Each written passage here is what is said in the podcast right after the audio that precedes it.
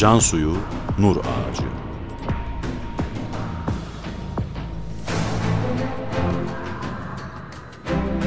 Metin Yusuf Ziya Özkan. Yöneten Ömer Parlak.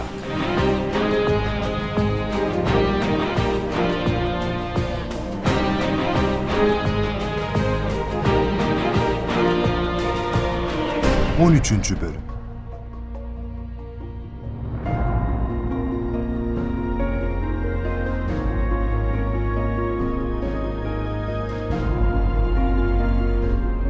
Bediüzzaman sürekli ümit aşılar kitlelere. Hep geleceğin güzel olacağını müjdeler. Bu bir duadır aynı zamanda. Halk olaylar içinde yılmış, usanmış, kendine güveni tamamen kaybetmiştir. Yeisi ezbere bilenler azmi yüzünden tanımaz olmuşlardır. Bir ışık gösterene ihtiyaç vardır. Bir tek ışık. O bir tek ışık bütün karanlıkları parçalamaya yetecektir.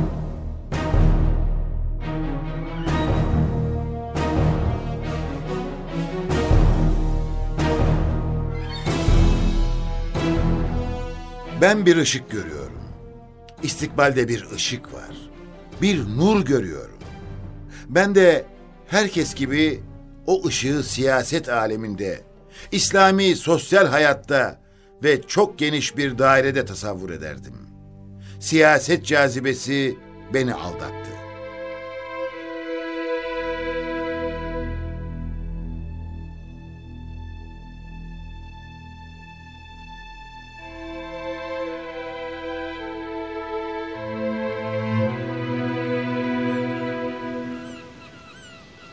Şey söylesem inanır mısın? Hangi konuda?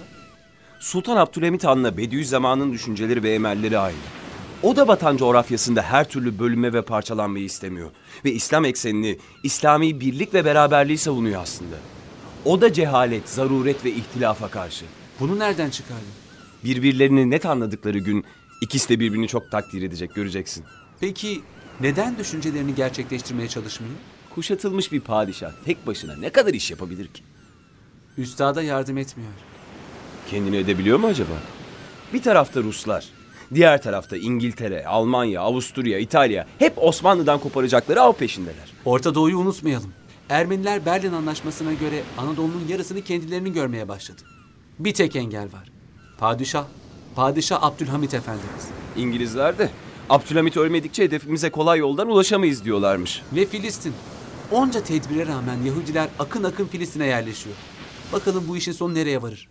Jön Türkleri neden desteklediklerini anladın mı şimdi? Ama onlar da padişahın şahsını engel görüyor. Tam bir kuşatılmıştık işte. Ya bunca tehdit altındaki biri biraz tedbir alsa hemen paranoyak olur değil mi? Üstad milletin desteğini harekete geçirmeye çalışıyor. Halka ümit veriyor. Yaşama gücü aşılıyor. Halkı tam teslim alamazlar.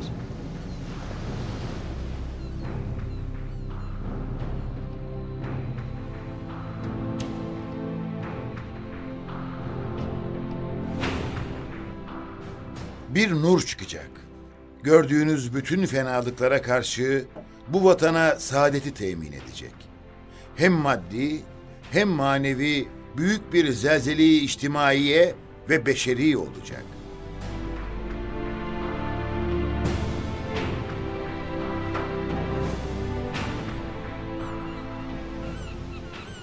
Demek bu yüzden padişahın yasama ve yürütme yetkilerini daralttılar.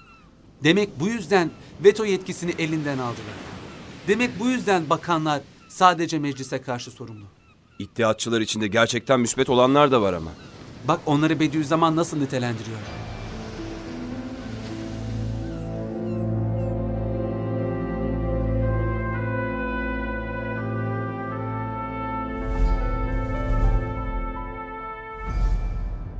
Müslimi gayrimümin ve mümini gayrimüslimin manası şudur ki, hürriyetin ilk günlerinde ittihatçılar içine girmiş dinsizleri görüyordum ki, İslamiyet'in beşerin sosyal hayatına ve Osmanlı siyasetine gayet faydalı ve çok değerli ulvi düsturları ihtiva ettiğini kabul ediyorlardı. Bütün güçleriyle şeriat-ı Ahmediye'ye taraftar idiler. O noktada Müslüman, hak ve hakikat taraftarı oldukları halde mümin değildiler. Demek bunlar mümin olmayan Müslümanlardır. Bir kısmı da Frank usulüne ve medeniyet namı altında İslam dışı cereyanlara taraftar oldular. Allah'a, ahirete, peygambere de iman ediyorlardı. Kendilerini mümin biliyorlar. Bunlar da gayrimüslim mümin oluyor işte. İmansız İslamiyet kurtuluş sebebi olmadığı gibi bilerek İslamiyetsiz iman da ayakta duramıyor. Kurtuluşu temin etmiyor. Cık.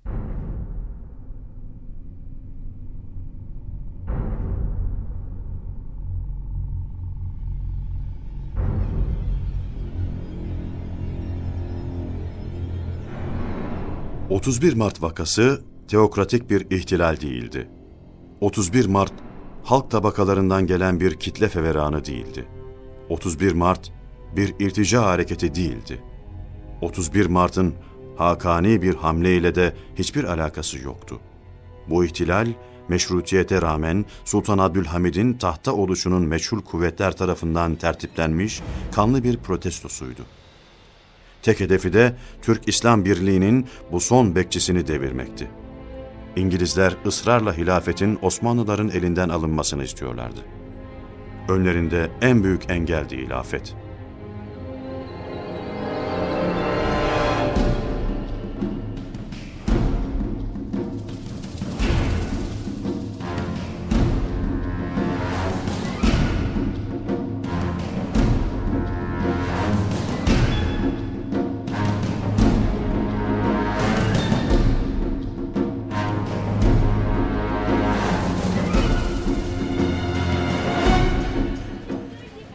Ortalık tehlikeli. Bir şeyler olacak gibi.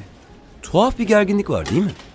Hürriyeti en büyük emel yapanlar iktidara gelir gelmez hürriyet düşmanı kesildi. Demek onlar için hürriyet sadece bir vasıtaydı. Kullanıldı, işi bitti. Doğurduğunu yiyen kedi gibi bu iddiaçılar da kendi ceninlerinin katili oluyor. 9 ayda nümayişten, şakşaktan, gösterişten başka bir şey yapıldı mı ki? Yalnız bir şey yapıldı.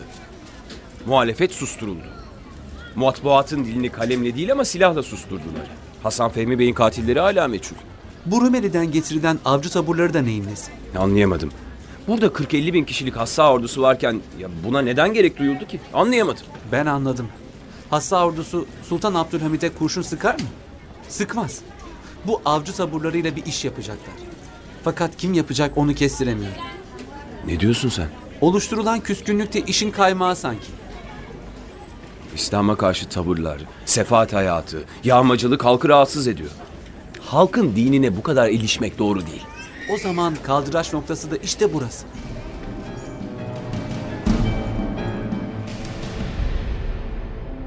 Sultan Abdülhamit Han, Tevfik Paşa'yı sadrazam tayin etmiş ve İslam ilkelerinin hassasiyetle uygulanmasını, yapılacak kanunlarda İslam'a ayrıca önem verilmesini istemişti. İttihat Terakki ağalarının mason ve dinsiz oldukları konuşuluyordu halk arasında. İttihat Terakki icraatları halkta bir hoşnutsuzluk meydana getirmişti. Velhasıl iş bir patlama noktasına gidiyordu.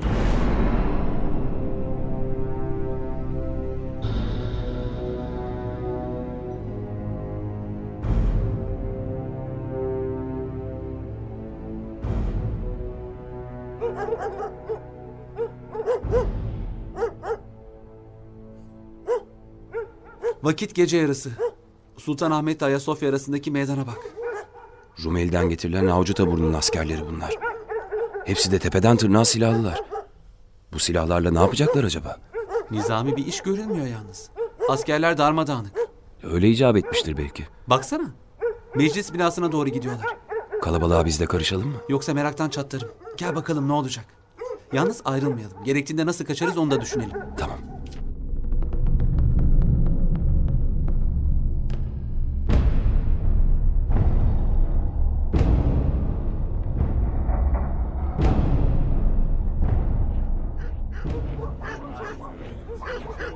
Galiba gerçekten meclise yürüyoruz. Fazla konuşma. Çevredekileri kimseyi tanımıyoruz. Baksana. Şuradakiler Türkçe konuşmuyor. Allah Allah. Tuhaf. Bak yanılmamışım. Meclisi kuşatıyorlar. Peki bunu kim neden yapıyor? Bilmiyorum. Bekle ve gör. Mebusan Meclisi Reisi Ahmet Rıza istifa etmelidir. İstifa etsin. Evet. Öyle tabii. Bir an önce istifa etsin. İttihatçılar sürgün edilmelidir. Alay zabitleri vazifelerine iade edilmelidir. Ne yaptınız? Ahmet Rıza Bey diye Adliye Nazırı Nazım Paşa'yı vurdunuz. Kim o silah kullananlar? Vuranları tanımıyorum ama rastgele mebusu Emir Şekip Arslan'ı vurdular. Hüseyin Cahit'ti. Hüseyin Cahit'i vuracaklar. Olan oldu ateş başladı. Bakalım daha nereleri yakacaklar.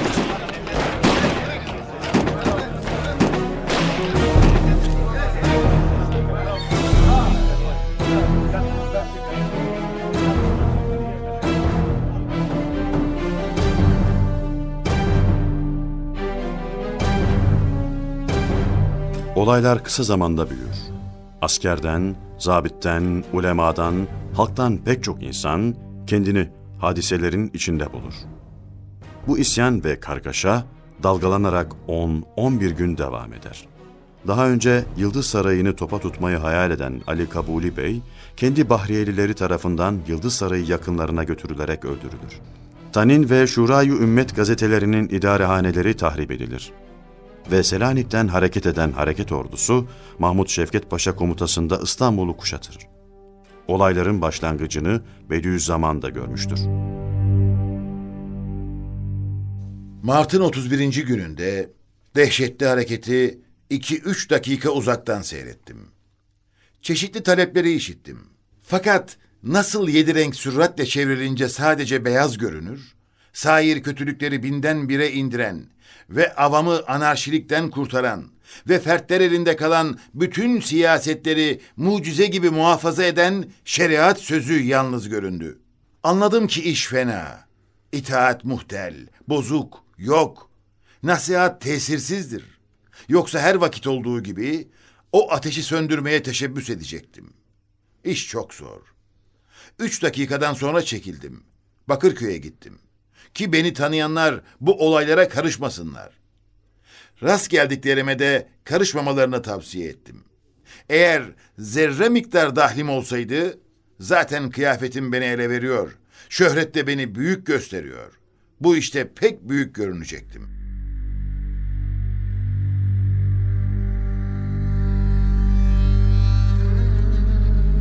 Olayın ikinci günüdür. Bediüzzaman olaylara büsbütün alakasız değildir. Ne olup bittiğini öğrenmek ister. Dostlarından olaylar hakkında malumat sorar. Askerin durumu nasıl? Zabitler er kıyafetine girmiş. İtaat çok bozulmamış görünüyor. Kaç zabit vurulmuş? Söylentiler çok çeşitli efendim. Dediklerine bakılırsa yalnız dört zabit vurulmuş. Onlar da istibdatçıymış. Bu bilgiyi tedbirle karşılamak daha uygun olacak. Gazetelere baktınız mı? Gazeteler kıyamı meşru gibi tasvir ediyor. Gerçekten mi? Bakın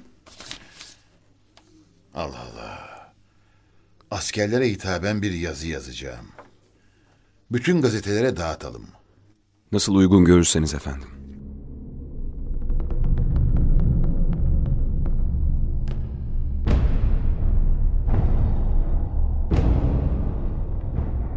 ...31 Mart vakasında ortalık iyice karışmış, askerler birbirlerine düşmüştür.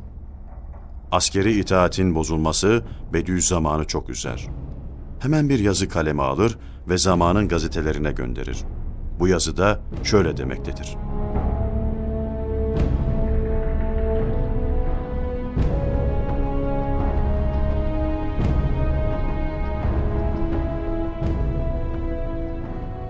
Ey şanlı askeri muvahhidin ve ey bu milleti mazlumeyi ve mukaddes İslamiyeti iki defa büyük vartadan kurtaran muhteşem kahramanlar. Cemal ve kemaliniz intizam ve inzibattır. Bunu da hakkıyla en müşevveş, en karma karışık zamanda gösterdiniz. Ve hayatınız, kuvvetiniz itaattir. Bu mukaddes meziyeti en ufak amirinize karşı bile gösteriniz. 30 milyon Osmanlı, 300 milyon İslam'ın namusu artık sizin itaatinize bağlıdır. kutsal birlik ve beraberlik sancağı sizin kahramanlık elinizdedir. Sizin o mübarek elinizin kuvveti de itaattir. Sizin zabitleriniz, subaylarınız, müşfik pederlerinizdir. Kur'an, hadis ve hikmet ve tecrübeyle sabittir ki haklı amire itaat farzdır.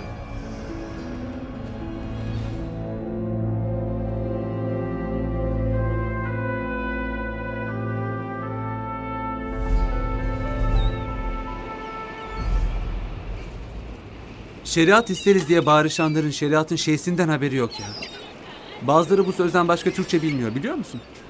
Birileri halkı kışkırtabilmek için onlara sadece bu cümleyi öğretmiş. O aralarda gezen cübbeli sarıklı güya medreseli herifler de Bulgar ve Sırp komitacılarıymış.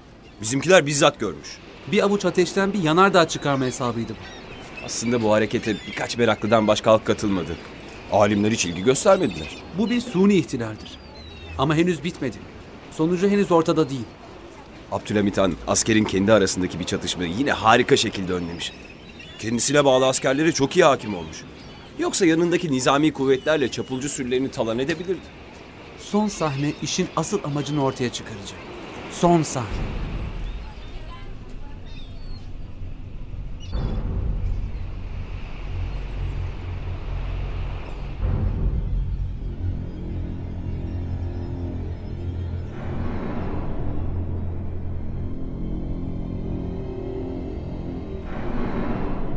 İsyanın bütün suçu padişaha yüklendi. Hal fetvasında şöyle deniyordu. İslah olacağım diye söz verdiği halde Müslümanların işlerini baştan sona berbat ederek azim fitneler çıkarmakta ısrar edip kan dökülme yollarını açtığından.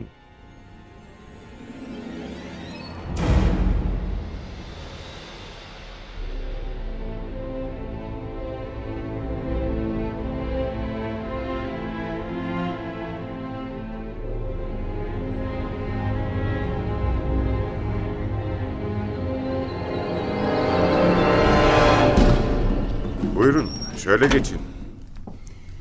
Eski yaverim Arif Hikmet Paşa. Maşallah. Arkadaşlarını tanıtmayacak mısın? Bu Dıraç mebusu Esat Paşa Toptani. Bu ayandan Ermeni Katoliği Aram. Bu da Selanik mebusu Emanuel Karasso. Demek bizi tahttan indirenler sizlersiniz. Şeyhülislam'ın fetvası var. Okuyun, tebliğ edin. Kan dökme yolları açtığından Meclisi Milli ittifakla hal kararı vermiştir. Evet, madem ki Milli Meclis bu karar verdi, milletin arzusuna itaate mecburum. Meclisi Milli'den hiçbir istediğim yoktur. Yalnız bir şey söyleyeceğim. Bu Emanuel Carasso benden Filistin'i istiyordu, vermedim. Benim olmayan vatan toprağını satma hakkım yoktu. Ama bu tehdidini gerçekleştirdi. Seni hal eden heyetin içinde beni de göreceksin diyordu. Gördüm.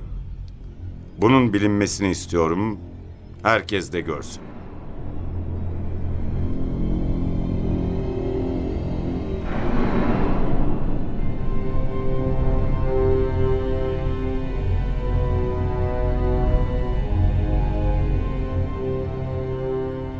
İşin tuhaf tarafı Bediüzzaman da suçlananlar arasındadır. Sultan Abdülhamit Han, Selanik'teki Yahudi ailesinin köşkü Alatini'ye götürülürken Bediüzzaman divanı harbe sevk edilir. Hakkında idam talebiyle dava açılır. Hareket ordusu kumandanı Mahmut Şevket Paşa da sorgulatır.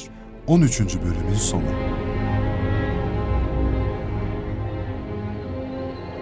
Yarın yeni bölümde görüşmek üzere.